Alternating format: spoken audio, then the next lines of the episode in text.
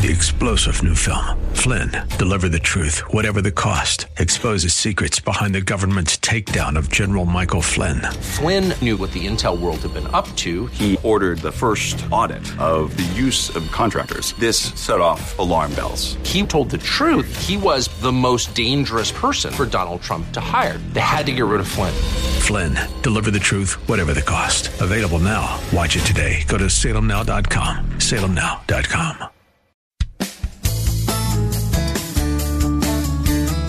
This is the Word to Stand On for Life with Pastor Ron Arbaugh. Your word is sharper than any two-edged sword. And it cuts deep into my heart. The Word to Stand On for Life is a radio ministry of Calvary Chapel in San Antonio. A live call in show here to help you answer your questions about the Bible and how to apply the Word to your daily life.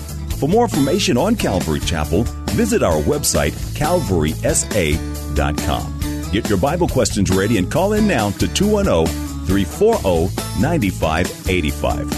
It's The Word to Stand On for Life with Pastor Ron Arbaugh.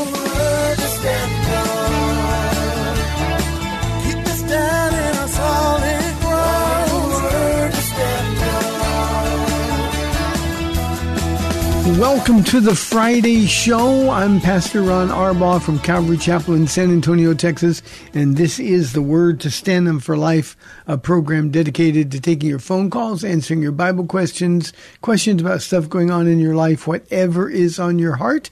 All you have to do is provide the phone call 210 340 9585. If you're outside the local San Antonio area, you can call toll free at 877 630 KSLR. That's 630 5757. You can email questions to us by emailing questions at calvarysa.com, or you can use our free Calvary Chapel of San Antonio mobile app. And as always, if you are driving in your car, the safest way to call is use the free KSLR mobile app. Just hit the call now banner at the top of the screen, and you'll be connected directly to our studio producer. Hey, I know it's just been a few days, but we made it to the end of our first week back. I don't feel like I messed up too horribly. So thank you for your patience. The phones been quiet this week, and remember, you're more interesting than I am. We have a busy weekend. I'm sure you do as well. Tonight, I'm going to be teaching uh, out of Galatians chapter 4. I think it's verses 12 through 20. And then on Sunday, we are going to go back to our verse by verse, chapter by chapter study in the book of Acts. So things are starting to feel like normal again uh, here at Calvary Chapel of San Antonio. Let me get to the questions that have been sent in while we await any phone calls. Our first one is from Joseph from our email inbox. He said, Pastor Ron, I thought that the Psalms were written by David and Solomon in their time. However, when I read Psalm 106, it can only point to the exile of Judah to Babylon many years after David and Solomon. Uh, am I correct about this? Who else wrote the Psalms? Um, you know, Joseph, the Psalms, some of them do not have attribution. Uh, Psalm 106 has often been um, supposed to have been written by David. I personally agree with you that it couldn't have been, but the reason that it was supposed to have been written by David is because it's sort of a companion psalm with 105, and Psalm 105 we know uh, was written by David. We know that from First Chronicles chapter 16, uh, when um, the, the composition is attributed to David. Now, What's important to understand is that there were a lot of people that wrote the Psalms. There are as many as 10 different authors. David, in fact, is named as the author of only half of them. Uh, of the 150 Psalms, uh, he's identified uh, as the author of 75 of them. Um, he is um, uh, attributed to many of these Psalms. Uh, Psalm 95, for example, is attributed to David in Hebrews chapter 4, although in the Psalms they won't say a Psalm of David like some of them do, but that's really important. But we know there were 10 identified uh, authors of the Psalms, and we don't know much about some of them. We don't know who they are or when they were writing, but I agree with you, Joseph, that in the end it appears very clearly as though uh, this psalm was uh, written um, by somebody looking back. Psalm 105 is glorious. Psalm 106 is hideous. I mean, it's it's a look back at Israel's history and Israel's unfaithfulness, even in the face of God's faithfulness. So it is an important psalm, uh, but it sort of um, um, um recants the, oh, not recants, but but but voices the history of Israel and uh, all of the things that they did. And I think the emphasis then becomes the faithfulness of God, um, not only the faithfulness of God, but also the the the uh, goodness of God and the patience of God in judgment. So, Joseph, we don't really know who wrote it, but I agree that it wasn't David uh, in Psalm 106. Uh, I guess if God thought we needed to know, uh, then He would um, He would have uh, told us that it was David. So let's go to line one. We've got an anonymous caller from Smithville, Texas. Anonymous, you're on the air. Okay, I have a question and then I have a follow up question depending upon your answer. My question is how many Sabbath days occurred from the time Jesus was buried to the time he was resurrected? How many Sabbaths? Um, I, I, really don't know why you're asking the question. There was a special Sabbath. I think it's Luke's gospel. It says there was a special Sabbath. It might have been Mark, but uh, I'm not looking at it right now, but there was a special Sabbath which would have been uh, not a Sunday, or I mean, sorry, not a Saturday, but it would have been a special Sabbath before, and and some use that to attribute the three days uh, in the in the grave before he resurrected. But but anonymous, that really isn't important because the three days and three nights that Jesus uh, is said to have been in the ground, like Jonah was in the belly of the fish for three days and three nights, so too will the Son of Man uh, be in the earth. In, in, Jewish thought, in Jewish poetic thought, especially, uh, any mention of a part of a day was the same as a day. So if what you're trying to, to, to demonstrate is that he couldn't have been in the ground three days and three nights, three 24 hour days, he wouldn't have had to be there for three 24 hour days in order to fulfill uh, the prophecies about him. So obviously we know he was killed on Friday. Uh, he spent Friday, uh, part of Friday in the tomb. Uh, Saturday he was in the tomb, and he spent part of Sunday in the tomb before he was risen from the dead. So he came out of the tomb after three days, and that's the point of the context. What's your follow up question? Uh, okay, I'm I'm wondering about some verses in Luke. Uh, let me read them real quickly, just a few. It says Luke 23 verse 54. That day was the preparation, and the Sabbath drew near next verse, 55, says, And the women observed the tomb and how the body was laid. Next verse, 56. Then they returned and prepared spices. Spices prepared uh, preparation involved work, and Mark 16:1 confirms that the spices were bought after the Sabbath. Now Luke 56 says. Well, can, can, let me stop you for a minute. Uh, what is your What is your point? Why are you asking this? Clearly, the preparation uh, of Jesus' body was done after the Sabbath. Uh, the women had to go home, and they returned very early in the morning with the spices uh, that they prepared for the body. So, tell me what you're trying to get to, and okay, and well, what, what what's your point? Well, I'm, my point is that I'm trying to understand Luke 23, 56. It says, then they returned and prepared spices, and the concluding sentence says, and then they rested on the Sabbath according to the commandment. It looks, doesn't it look like there are two Sabbath days? No, they went. They went home to prepare the uh, the spices, which they were going to take back the day after the Sabbath, once the Sabbath was over. So at sundown, remember the, the Jewish day starts at sundown, and so they went home uh, from from the cross, uh, the, the the scene of Jesus' death. Uh, they went home. They prepared the spices, and they were going to take those spices back the next day. We also need to remember that, of course, Nicodemus brought 75 pounds worth of spices um, uh, that, that Jesus' body was wrapped in. So they were simply going back to the tomb the day after the Sabbath. So there was only one Sabbath. And the mention of a special Sabbath is simply a day of preparation. It could have been a day where the calendar year uh, fell on um, um, um, a, a, Sabbath, and, and, and because they couldn't work, there was a special Sabbath. Uh, but um, anonymous, it's it's it's just a question that really doesn't have any value for you. One Sabbath, Jesus died on a Friday. He was buried uh, uh, Friday night, put in a tomb. Um, he was in that tomb all day Saturday, the Jewish Sabbath. Now remember again, sundown, what we would say sundown Friday night to sundown Saturday night. That's the Saturday in the Jewish calendar. And um, um, on Sunday, of course, early in the morning, he rose from the dead. And that's when the women went back and um, um, with the spices, they went back to find the body of Jesus. And of course, the angel greeted them with, Why are you looking for the living among the dead? Thank you. Appreciate the call. I know you called last week, and I, we were trying to figure out what you're trying to get to, what your point was. Uh, there was only one Sabbath. Jesus died on a Friday.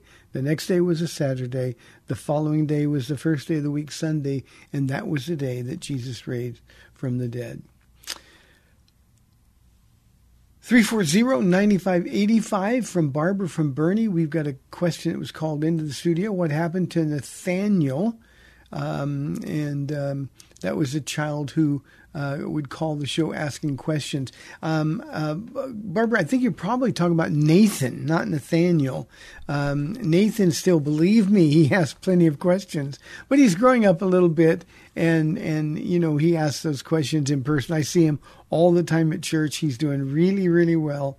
And uh, growing up, and uh, his little brother was in kindergarten this last year, so we get another whole uh, bunch of questions that are coming uh, as well. So Nathan was his name, and he is still around and doing well. Thank you very much. He's still the one, the one person that I fear having questions from. You never know what's going to come out of his mouth. Thank you, Barbara. Appreciate your your asking. Here's an anonymous question. Pastor Ron, I feel like I'm being judged by people at church. Aren't they supposed to love and accept me? It hurts when church people act this way.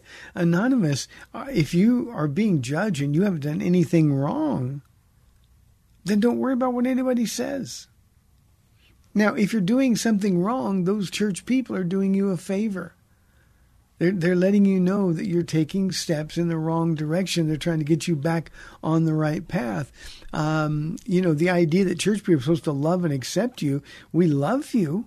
I don't even know you, and you, if you're a Christian, I love you, but I can't accept a sinful lifestyle.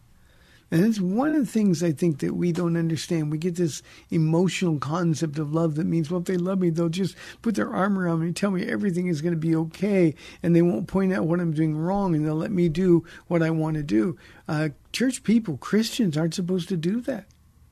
They're supposed to tell you if you're using foul language. I'm just going to use that as an example, but there could be a million other sins. You're using foul language. The people in church will say, hey, brother, sister, you're not supposed to do that. Christians can't talk like that. That's not judging you, that's just responding to your behavior. And especially if you are telling people the stuff that's going on in your life and they tell you that those things that you're doing or saying are wrong, they're doing that because they love you. And it shouldn't hurt you, it should encourage you because their purpose is to get you back to a place where you're close to Jesus. I want to make this really clear to everybody who's listening today. Um, church is not a place where sinners are supposed to be comfortable. It's that simple. It should make you very uncomfortable to come to church. Uh, the Word of God being taught should convict you. The people who really care about you as part of the body of Christ, they need uh, to tell you the truth in love. And you see, it's when they tell you the truth that you have the opportunity to make a correction and then get back to the place where you're right with God. So, Anonymous, you're being a little too sensitive Here's the best counsel I can give you. If you're doing things that are wrong, there's no excuse for it. You know it's wrong, stop doing it. That's not me judging you, that's me loving you. And we want you to know that the body of Christ loves you. Let me let me take one little jag from this question because we often hear things like, you know, the people at church treat me worse than unbelievers do. No, they don't. And you know what? The people in church aren't perfect. They blow it as well. So when somebody, if somebody actually does judge you, remember, not your behavior. If you're doing something that's wrong and they say it's wrong, that's not judging. That's just telling you this is what the Bible says you're not doing this. But if they're judging your heart, then give them grace. Give them grace. One of the things that you can always tell with a question like this is that too many of us are, our feelings, our thoughts, our emotions are all centered uh, around us rather than other people. And whenever you're focused on you, you know your heart is in the wrong place. The idea is be a, a, ministering servant that God can use to minister to others. We don't come to church to get blessed, although that happens, we will be blessed, but we come instead to be a blessing to others. And the way we do that, Anonymous, is to minister to them at their place of need. And if that need is to be called out for something they're doing wrong, then we call them out. But if they're doing things that are wrong, things that are harmful, the only way we can demonstrate that we love them is by telling them the truth. You got to stop doing that because that displeases the Lord and it puts you in a position where you're in spiritual danger as well. So be less sensitive, be a little bit more focused on your own behavior. And if somebody's judging you and it's not true, get over it. If somebody uh, is telling you that something you're doing is wrong and they're telling you the truth, then repent. It really is that simple. Here is a question from Bernie. Um, in heaven, did Jesus return to being just God or is he still a man? too. Bernie, uh, Jesus, when he uh, at his incarnation, he is the God Man forever and ever. Now, he didn't actually take on humanity until his incarnation, but that was always the plan of God. So Jesus became a man on his incarnation, and when he uh, returned to heaven, he returned as the God Man, 100% man, and 100% God. That's hard for some people to understand. Uh, but Jesus was both. He had two natures, uh, human nature and, and, and the nature of God. Um, in his human nature, he was without sin, which qualified him to die for the sins of people like you and me, sinners. Um, but when he went back into heaven, he went back into heaven in his physical, glorified, um, I would say mutilated, crucified body. So he will be a man forever. One of the things that I don't think we understand, Bernie, is the sacrifice, the depth of sacrifice that Jesus made when he became a human. You know, it'd be one thing if the Father said, Well, Jesus, we're going to send you to, to, to earth and you're going to be a human for 33 years. Then they're going to kill you and then you can come back and shed the humanity. But Jesus will always, always um, have the limitations of humanity. Um, he's in a physical body, just like you and just like me. And of course, he did that that we might be able to relate to God. I had a question on the program um, yesterday or Wednesday, I'm not sure, um, uh, about about this this issue. Um, Jesus will always be the God Man, which means He is both. Um, the Father is Spirit. The Holy Spirit, of course, is a Spirit. But Jesus was a man, is continue to be a man uh, forever and ever and ever. And in heaven, Bernie, those scars that he bears will be memorials to all of us. So we'll recognize finally just how wide and high and deep and long the love of Christ is. So um, he is a man who is still God, uh, and uh, he did that for you, and he did it for me. Thank you for the question, Bernie. Here's a question from Darlene. She wants to know Do I think Solomon is in heaven? Yeah, Darlene, I do. Um, the evidence of that is in the, the book of Ecclesiastes. It was a book uh, written uh, by an old Solomon, a man who had the advantage of hindsight, and he looked back on a life that was lived uh, in self indulgence, a life where he says in Ecclesiastes he denied himself nothing, and yet there was there was always something missing. Um, one of the themes of the song uh, or of Ecclesiastes rather, is is everything apart from God is vanity. The King James says, or meaningless, or emptiness. No matter what he did to try to satisfy himself, whether it was the pursuit of knowledge, the pursuit of wealth, the demonstration of wisdom, the pursuit of sexual pleasure, um, the, the, the the pursuit of of education or learning. Uh, all of those things at the end of Solomon's life, he could look back on and say, all of it apart from Christ meant absolutely nothing. And the book of Saul or Ecclesiastes uh, is his his book of repentance. And so, yes, he is in heaven. He didn't live uh, a life. He started out great. Uh, I think of two people that started out great. One of them, uh, for sure, Solomon is going to be in heaven. The other is King Saul. He started out great. I don't think he's going to be in heaven and um, and uh, Solomon at least comes to the conclusion that you know all of that time was wasted pursuing everything apart from God. Any minute, any any any season I spent um, pursuing anything that didn't include God as my priority, all of that was meaningless. And uh, we know, Darlene, that um, his sin was repented of and he came to his senses. Didn't live at all. He squandered a whole bunch of his life. Um, but the truth is, uh, he's going to be in heaven. Imagine we'll have some great story time with Solomon and David and some of the others. Here's a question from Bobby. Bobby says, I think the devil has stolen the rainbow and is using it to deceive. Should Christians take the rainbow back? Bobby, I'm only laughing, not laughing at you. I'm laughing with you. I, I heard a, uh, somebody on the radio before we went on vacation, um, maybe two, three weeks ago.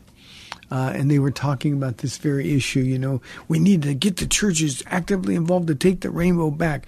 Um, they, nobody can take anything away from us that God has given to us. We don't have to worry about stuff like that. That's that's sort of pettiness. So no, we shouldn't take the rainbow back. What we should do is tell people who are using and misusing the rainbow, we should tell them about Jesus. Remember, the gospel itself is the power of God unto salvation, and we should have no expectations at all, Bobby, of uh, unbelievers doing godly things with God's symbols. It really is that simple. The devil actually took the word of God and misused it to try to tempt Jesus. That's what unbelievers do. And the whole idea of a rainbow is just, you know, putting it in God's face. You know, you use the rainbow as a promise never to judge the world by a flood again. So we're going to take it back now and make it something evil. That's what the world has been doing a long time. We who are believers need not to get caught up in these silly arguments. I know what the rainbow represents, Bobby. You know what the rainbow represents. So it doesn't matter what other people say. Um, we should be offended when the rainbow is misused, but offended with a broken heart. Not to fight for the rainbow, but instead use our broken hearts to fight for the souls of those who are lost. You know, I don't know what you see, Bobby, when you see news stories. When we got up June 1st, everything was was all rainbow, all pride, all the time. And uh, what I saw when I would see those things is I would see uh, people who are empty, people whose lives are filled with misery and pain, people who have no hope, and people whose only joy will come in this world. And since they really don't have joy, uh, my point is they're living futile lives. And so, no, we don't need to take the rainbow back. What we need to do is proclaim the gospel of Jesus Christ. I say this often on this program, but we need to remember that people like them are not the enemies of the gospel, they are the objects of the gospel.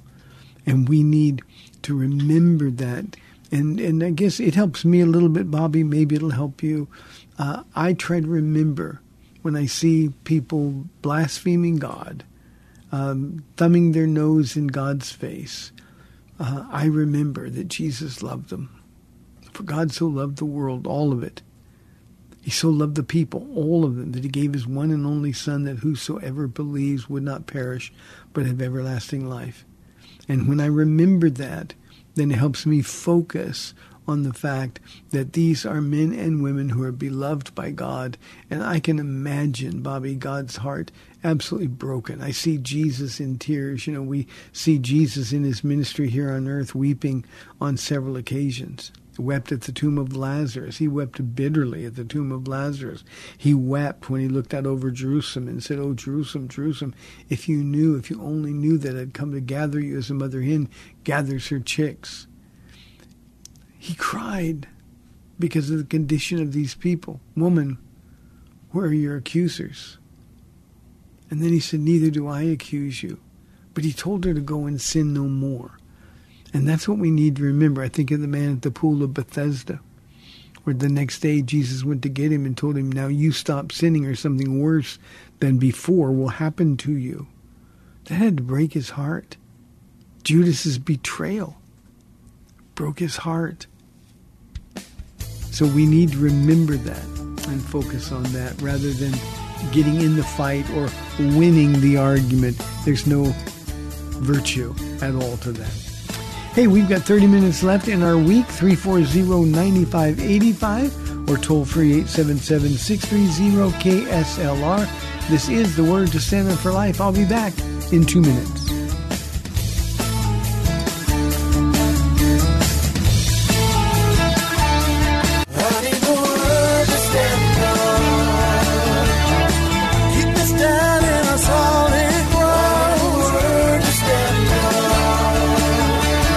Welcome back to the Word to Stand On for Life. We're taking your calls at 340 9585 or toll free 877 630 KSLR. Now, here's Pastor Ron Arbaugh. Welcome back to the second half of our program, 340 9585 for your live calls and questions. We have 30 minutes left in our week. Let me go to line one. We've got Cindy holding. Cindy from San Antonio, thank you for calling. You're on the air.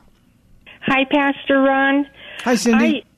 I, I actually had this question, but I, or it's in three different parts. But I wanted to wait until you got back from vacation because you were having so much fun being in California before you got there. I just didn't want to. It was just too fun listening to you.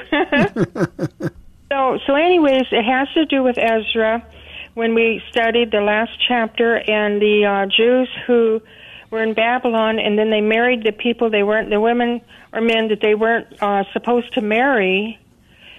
And then when God said that you have to leave these, um, leave these spouses, and and you know go go back to Jerusalem and I guess some of them got their wives you know to to convert but then the ones that didn't and the ones that decided not to leave and stayed in Babylon, I wondered what happened to them after they died. That's my first one. Then the next two are like there's a Christian who who who is a believer and married their spouse and their spouse had accepted Jesus, you know, before before they got married, but then never really got real into it. Just kind of is definitely saved, definitely knows that that's the only way, but just kind of is is um happy to be in the smoking section, so to speak.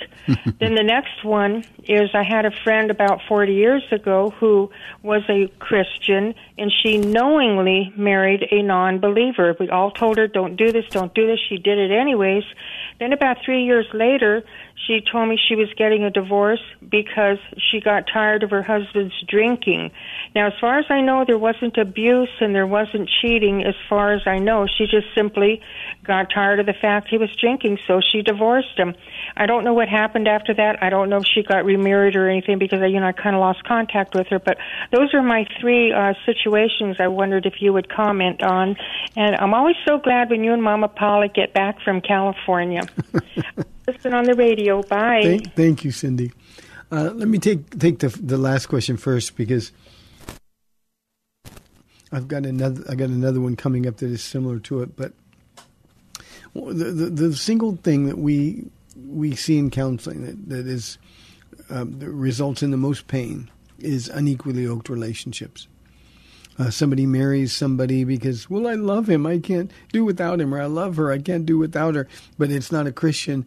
Um, usually, all the counsel in the world, all of the concern that we express doesn't matter to that person. I'm going to do what I want to do, and who knows, maybe I'll convert him or I'll convert her.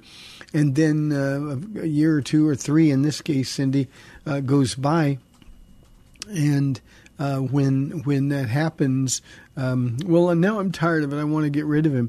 You know, you're stuck. You're really stuck. Short of abuse, and I'm talking about physical abuse, short of abuse, this is what God told you would happen when you married an unbeliever. And, um, um, you know, most of the time, and this is the thing that I think is critical, Cindy, most of the time, the same person that wouldn't listen to you or to me when we tell them don't marry an unbeliever, they won't listen to you as a believer when you tell them don't divorce the unbeliever. Because the reality is, they've already demonstrated they don't really care what God says. They're going to do what they want to do, and there are going to be consequences to those bad choices as well. So that's the reality. The reality is people do what they want to do, and then they think there shouldn't be any consequences. There are always consequences. I And if I could plead with people, do not get into a relationship with an unbelieving person. Why would you want to marry somebody who's not going to be in heaven with you? I understand loneliness. I understand wanting to, to have a, an intimate physical relationship with somebody but not at the cost of the kind of pain that results when people marry outside of the faith. It is simply um, a fact of life. Um, sometimes, like with me and Paula. Now, Paula and I did we didn't get married unequally yoked. We were both pretty much committed to sin, but she got saved. And the 13 years she was saved before I got saved, her, I made her life a living hell. Um, fortunately, she hung in there with me. But that's not the case. Most of the time, the people will just leave uh, and do what they want to do. And then they'll try to figure out, well, why aren't things going better? You know, I thought I would be happy, but we're not. And the reason we're not is because we are um, living disobedient lives. And, and the, the, the Lord will never let us um, have a contented or satisfied life uh, when we're being disobedient. So that's the answer to that question. The first one you asked was about in Babylon when they married. Um, uh, it's not just in Babylon where they married unbelievers, Cindy. When they went back, when the remnant went back to Jerusalem, um, they married some of the unbelieving women around them as well. Um, remember, only 50,000 went, and most of the women were already uh, married when they went back. So there was a bunch of men uh, who who really there wasn't much of a pool of Jewish women to to draw from. So they went out and took matters into their own hands. And Ezra, Nehemiah did the same thing. By the way, in the same time frame, he just told them, "You can't do that. Those women are dragging you away from the Lord, and they're dragging you into um, idol worship." Uh, and they were losing their faith. We know that's what happened to Solomon, for example. He married so many foreign women. Uh, he allowed them the worship of their gods, and he got caught up in some of that that worship uh, as well. So, uh, Ezra was simply saying, uh, "We're going to fix this. We need to repent, and remember, repentance always requires a solution. I was doing this. Now I want to obey God. I'm going to do this instead." And he said, get rid of those women. Now, when I taught that uh, before I went on vacation, uh, I said, no doubt there were some of those um, women who converted. They loved their husbands, and their husbands said, look, you either convert or, or, or uh, to Judaism, uh, or, or you're going to have to be, you, you and the kids are going to have to be gone. Uh, and, and they would, they would become Jews. Um, it's it's not like Christians, you know, you're born again and the Spirit of God lives in you. It wasn't like that for them. So what they did was um, very simply um, they dissolved the marriages. They give the women a certificate of divorce. That means they would be free and, and, and no longer bound in the world that they were going into. But but Ezra was demanding that a, a change of life be made. So I hope that uh, amounts. I forgot the second. Oh, yeah, that's the question. I have some another one. What happens with people that that marry somebody who says they're a Christian and then they're just content to barely make it into heaven? And when Cindy's talking about the smoking section, First Corinthians three talks about we'll get there, um, the the judgment seat of Christ, but as though we were um, uh, having been on fire. In other words, we barely made it, um, but but we lose the rewards. You know, one of the things that, that we really need to deal with is whether or not somebody is really saved. You're not saved because you say you are. You're saved because the Spirit of God uh, storms your heart, uh, forgives you of your sin, and then you walk with Jesus. And if you meet Jesus, if you really and truly meet Jesus, then you've got to change. You've got to be different. And that's how important this is. So, um, the man or the woman who says, uh, I'm a Christian, I got baptized, I answered an altar call, whatever it is, uh, I accepted Jesus in my heart, but their life has never changed, that's a profession of faith that isn't genuine. So that's what we've got to understand. Not everybody who says they're a Christian, Cindy, really is.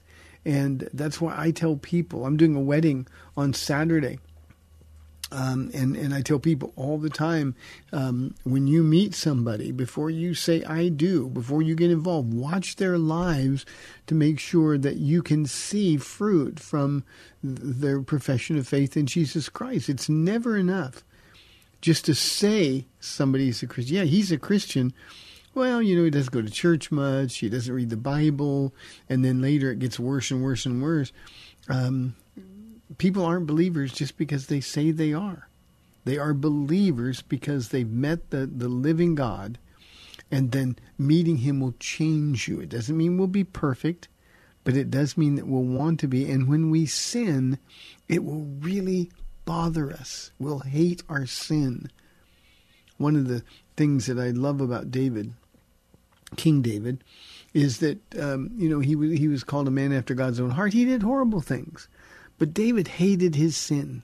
Now, David hated everybody's sin, but he hated his own sin even more. And he was, I think, the greatest repenter in the history of the world. When he was um, caught in sin, he didn't try to deny it. He didn't try to make excuses for it. He accepted responsibility for it, and his heart broke. And he repented. Well, we too need to have broken hearts over our own sin. So, Cindy, that's the uh, the example there. And I have another question that'll be similar to that in just a moment. Here's a question from our mobile app. This one is anonymous. Um, he or she says, "I have a friend at college who's a Jehovah's Witness. How can I? It's a him. How can I witness to him? I really don't know how to approach him on."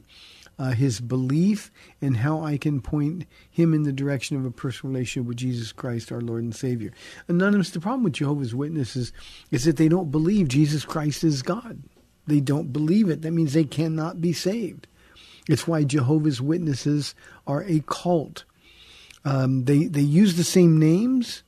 Uh, many of them are really nice people, but by and large, the best way to witness to Jehovah's Witness is simply to live your life filled with joy. Talk about the security that you have in your salvation, the, the, the absolute certainty that you're going to be in heaven. Live a life that's grateful Oh, God has done so much for me. Share the stories about what God has done in your life because I promise you that's not true for the Jehovah's Witness because they don't know God. Now they can knock on doors, they can work real hard, and, and so many Jehovah's Witnesses are miserable because they've worked so hard, but they don't have any guarantee of eternal security at all. They they have no way of knowing. And um, the reason is because they've got the wrong Jesus. Their Jesus is uh, Michael the Archangel uh, in another form. Um, their Jesus can't save sinners. Um, uh, he, he's just not God, the creator of all of the universe. Everything that is was created by him. And um, they're pretty stuck and brainwashed in their false doctrine.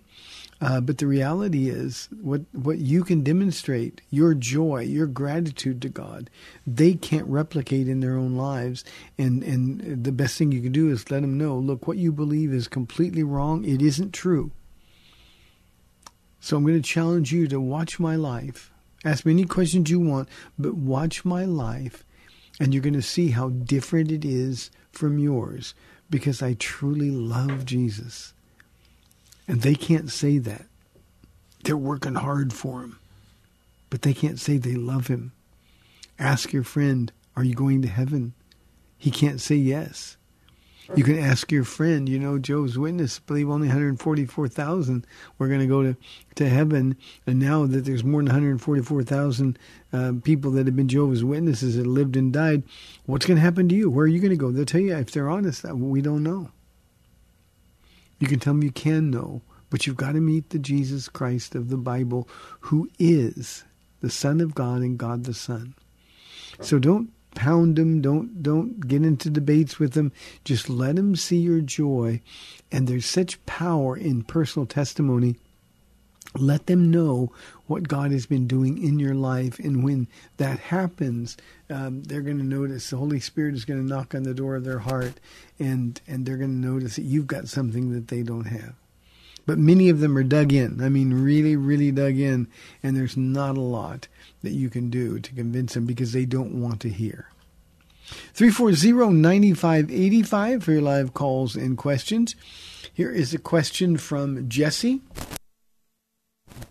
uh, from our email inbox. Pastor Ron, I have a question uh, about one of the pastor's teachings um, who taught for you while you were gone. I don't remember his name, but he taught from Proverbs chapter 4. That would be Pastor Chris. He's one of our youth pastors. Um, that's my insert. The question continues. He said that unless you're pursuing personal holiness, that you are out of walking with the Lord. He went on to say that we're able to be loyal to Christ if I don't know. That's awkward. He went on to say that we are are to be loyal to Christ if we want to be used by Him. He said several times that if we want to be used by God, then we must be completely following Him. I thought we were saved by grace and not by works. Um, Jesse, we are saved by grace and not by works, but works automatically flow. Fruit of the Spirit automatically flows from the heart of a saved person. Now, uh, I can tell you exactly what Chris was saying. He's saying that um, uh, what the Bible says: without holiness, no one will see the God or see the Lord. So, without pursuing holiness, if you're really saved, if you're really a believer, then you're going to want to live a holy life. And if you're not, if you don't desire living a holy life, then what makes you think you're a Christian? Is it just because of the words you said? Is it because you answered an altar call? I said this earlier. Has your life really changed? If not, then to lay claim to be a Christian is to hold on to a hope, a false hope. It's like a life insurance policy that will never be cashed. And if we want to be used by the Lord, we have to have the power of the Holy Spirit. And Acts 5:32 says the trigger of the power of the Holy Spirit is obedience. So that doesn't negate being saved by grace. But too many people have an idea that, hey, I'm saved by grace, unmerited favor, so I can do what I want. No, because you're saved by grace, you'll do what Jesus wants you to do because that will be the desire of your heart. In Titus chapter 2, verses 11 and 12, Jesse, uh, Paul writes that um, he says this The grace of God that brings salvation has appeared to all men it, the grace of God, teaches us, and this is dealing with real believers, it teaches us to say no to all ungodliness and to live self controlled, upright lives in this present age. So that's what grace does. Grace saves us, not because of anything we've done, it's just because God gave us this unmerited favor. But it also, grace teaches us to walk in a way that is worthy of the name Christ and the, the, the in the in the West, especially in our country, Jesse, we've got this idea that all I have to do is say the words and say, "Forgive me of my sins," and and go to church occasionally, and I can do whatever I want. That's the antithesis of what it means to be saved. And what Chris's point was, Pastor Chris's point was, as he was teaching from Proverbs 4, is simply this. If you're not pursuing holiness, you're only kidding yourself that you're saved. And of course, we want salvations to be genuine. You know, Jesse, I say this to my church all the time, and it makes them uncomfortable. But uh, um, you know, Jesus told a story about a, a, a, broad road and a narrow road. He said the narrow road is if few find it. And I believe, looking at the at, at so-called Christian lives, professing Christians' lives, um, with all my heart, I believe that only about half of the people sitting in church every week are born again Christians. And I challenge our church here all the time in that way, all the time because I want them to examine themselves. Paul says that we're to examine ourselves daily to see whether or not we are in the faith. There's a lot of people walking around saying, I'm saved, I'm saved, I'm saved, but their lives are a shipwreck. And the reason that, that, that they do whatever they want to do and their, their lives don't look anything like that of a Christian, there's no power in their lives. It's because they haven't really been converted. They haven't really been born again. So let me end this, Jesse, by saying it's never enough to know about Jesus. You have to know him in a personal relationship and be known by him. And the only way Jesus can fellowship with you, the Apostle John says, uh, Jesus is the light. And if we want to walk with him, we have to walk in the light. And so if you're doing bad things, then he isn't with you. It's that simple. And if you're doing bad things and you don't feel conviction of the heart, if you don't just hate the fact that you're sinning, then it's one of those times when you really have to examine your heart to see whether or not you're really a Christian. Remember, we're not a Christian because we say we are. We're a Christian because Jesus Christ has invaded our heart and we're born again. You know, um, the old comparison intended to be funny was, you know, you may go to McDonald's, but that doesn't make you a hamburger. You may go to church, but that doesn't make you a Christian. What makes you a Christian is being born again by the blood of Jesus Christ, dying to self and living for Christ. My final thought on this, Jesse, is is uh, read Romans chapters four, five, six, and seven. Um, you know, the idea Paul was being accused by some Jews of teaching a gospel of grace. It said, well, oh, well, eh, you know, since God saved me, uh, I can do whatever I want. What, what shall we say then? Shall we keep on sinning? God forbid, the King James says. The NIV says, by, by no means. That really means God forbids. We can't live our lives. The, the sign that we're born again is that we're living our life for Him and toward Him. And that's what identifies us as a believer. And when we do that, Jesse, we will have the fruit of the Spirit love, joy, peace, patience, kindness, goodness, faithfulness, gentleness, and self control. Good question. Well, I talked too much. We got less than four minutes. I've got time for one more question. Pamela says, How can I be sure my husband is the one man God had for me? I worry that I may have married the wrong man. Pamela, this is a really easy one to settle. Uh, if you are a Christian and you are married to a man right now, he is the man, the only man God has for you. You know, don't worry about your soulmate or don't worry about did I choose wrong. Right now, the situation is such that you and him are one flesh and He is the one true man God has for you. And pursuing anything else, listening to this kind of soulmate nonsense or listening to the devil say, well, you know, you picked the wrong guy, there's somebody else out there. That is just an enemy who's trying to destroy you. Um, honor God where you are. Fall in love with your husband more every single day and rightly represent Christ in your home and the joy of the Lord will be yours. But you got to take these thoughts captive and make them obedient. Uh, we honor God where we are, and that's really, really important. Um, and that's why the Holy Spirit, the power of the Holy Spirit, will come upon you. And um, the, the the thing you're afraid you are missing out on, uh, you'll find that fullness of joy in that marriage. I mentioned earlier I'm doing a wedding tomorrow, and and you know one of the things that we try to tell people in pre-marriage counseling is that this is a commitment that you're making. You're committing to God that this man or this woman that you brought into my life is going to be the one, the only one that I have affection for. He's the only one, or she's the only one that I have eyes for. This is the one that I'm giving my heart to. And that's the only way a husband and wife can live in a way that is pleasing to the Lord. So, Pamela, stop worrying that you married the wrong guy and focus on the fact that now this man is your job. Love him so much. Love him the way Christ loves him. And at the end of every day, you can go to bed and you can say, Jesus, I did my best. And that's when things will really, really change. Good question, Pamela. Thank you very, very much. Hey, tonight I'm going to be teaching out of Galatians chapter 4. Um, we're going to get going through Galatians um, pretty quickly now that I'm back from vacation um, about freedom and um, liberty and all these really good things about staying on the path that God set before us. Uh, this is this is a, an epistle where you really hear uh, the heart of the Apostle Paul. And on Sunday, um, our second Sunday in the month, uh, we're back to our regular chapter by chapter and verse by verse study uh, in the book of Acts. We're currently uh, getting ready to finish this Sunday, Acts chapter 13.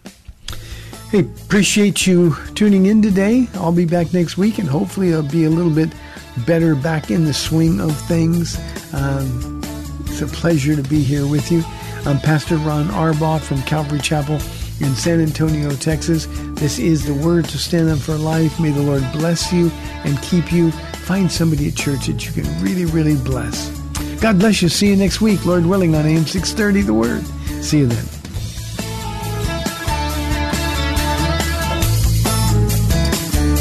Thanks for spending this time with Calvary Chapel's The Word to Stand On for Life with Pastor Ron Arbaugh. The Word to Stand On for Life is on every weekday afternoon at 4, and Pastor Ron invites you to find out more about Calvary Chapel at calvarysa.com. The Word to Stand On for Life was sponsored by Calvary Chapel of San Antonio.